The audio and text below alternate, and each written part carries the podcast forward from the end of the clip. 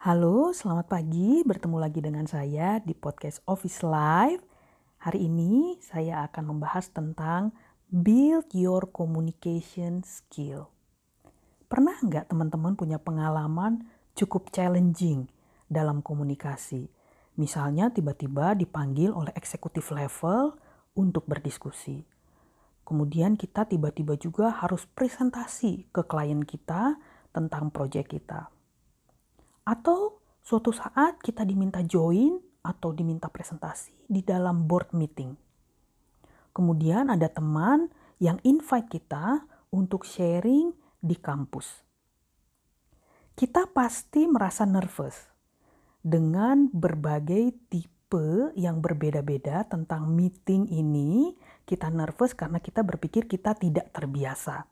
Tetapi jangan khawatir, kita bisa mempersiapkan diri dengan baik untuk meeting yang berbeda ini. Kenapa meeting itu ada yang berbeda-beda? Kita bisa lihat dari audiensnya yang berbeda-beda. Ada yang tua, ada yang muda. Audiensnya bisa jadi peers kita, kolik kita di dalam kantor. Atau mungkin juga audiensnya adalah higher level of management. Itu kalau misalnya kita lihat dari audiensnya, bagaimana meeting pun berbeda-beda. Ada juga meeting yang berbeda-beda kalau kita lihat dari tipe meetingnya. Misalnya meetingnya formal atau informal, meetingnya small scale atau big scale. Nah, itu bisa juga membedakan bagaimana meeting itu berbeda-beda. Tetapi kita juga bisa lihat meeting berbeda dari objektifnya. Kalau objektif meetingnya kita hanya present tentang update dari project, akan sangat berbeda dengan meeting ketika kita presentasi to get approval, untuk minta approval dari higher level of management atau dari function lain. Atau juga meeting dengan objektif ingin engage, to get engagement dengan audience. Nah, semua meeting yang berbeda-beda ini akan require different communication skill. Kita tidak bisa memakai bahasa yang sama, communication yang sama ketika berbicara di kampus dan di dalam board meeting. Nah, itu yang harus kita persiapkan. Kenapa kita harus membangun communication kita? Karena di dalam karir, the more we move forward, the more people will interact with us and more wide in organization. Jadi ketika kita bangun karir kita, kita maju di dalam karir, kita akan semakin banyak berkomunikasi dengan banyak orang, berinteraksi dengan banyak orang, dan semakin lebar juga different type of people yang akan berinteraksi dengan kita. So we have to prepare. Kita harus persiapkan. Bagaimana kita membangun komunikasi skill kita? Caranya mudah. Saya akan berikan tiga tips saja. Cara yang pertama, bagaimana kita membangun skill komunikasi kita. Yang pertama adalah observe people.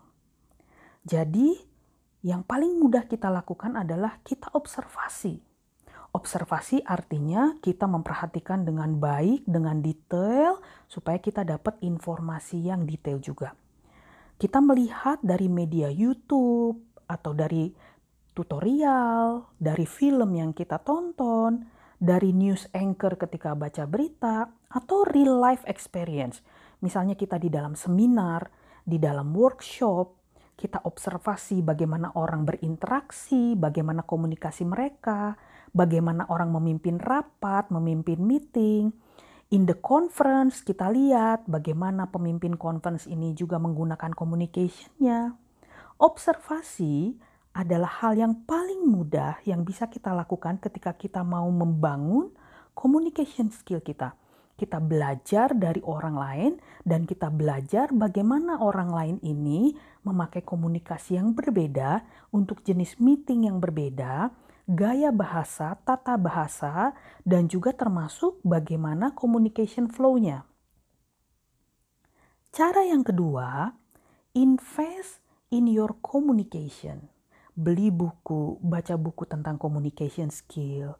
Kita ambil training, kita ambil tutorial, kita punya coaching system, kita minta coach, ada yang training kita khusus untuk communication.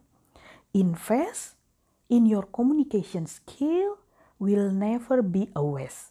Pasti akan selalu terpakai.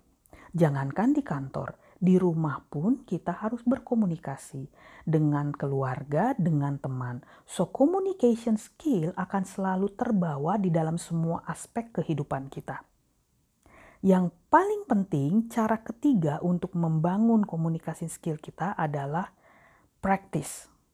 Lakukan. Ambil opportunity, minta sama atasan kita untuk kita bisa present kalau ada kesempatannya. We present, we practice our communication skill. Atau kita praktek ketika kita memimpin sidang atau memimpin meeting.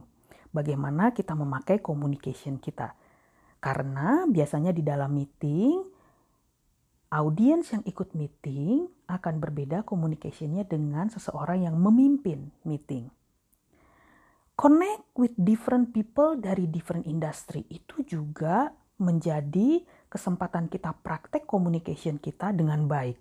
Bayangkan kalau kita kerja di industri I T, bertemu, berteman, connect dengan orang dari fashion industry. It's a totally different communication yang akan terjadi, dan itu adalah kesempatan yang baik untuk kita asah communication kita.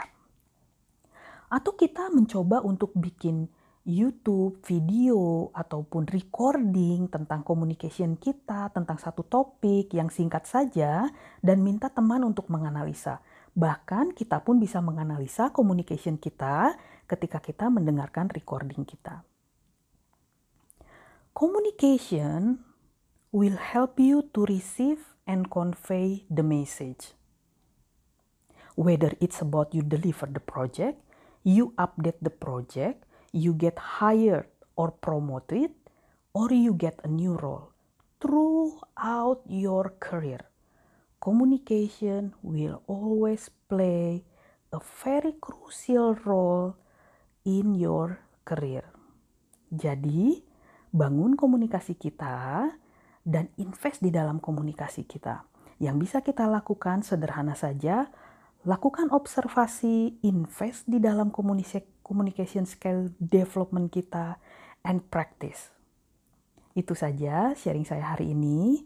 Saya berharap teman-teman semua bisa belajar dan terus mengasah communication skill-nya.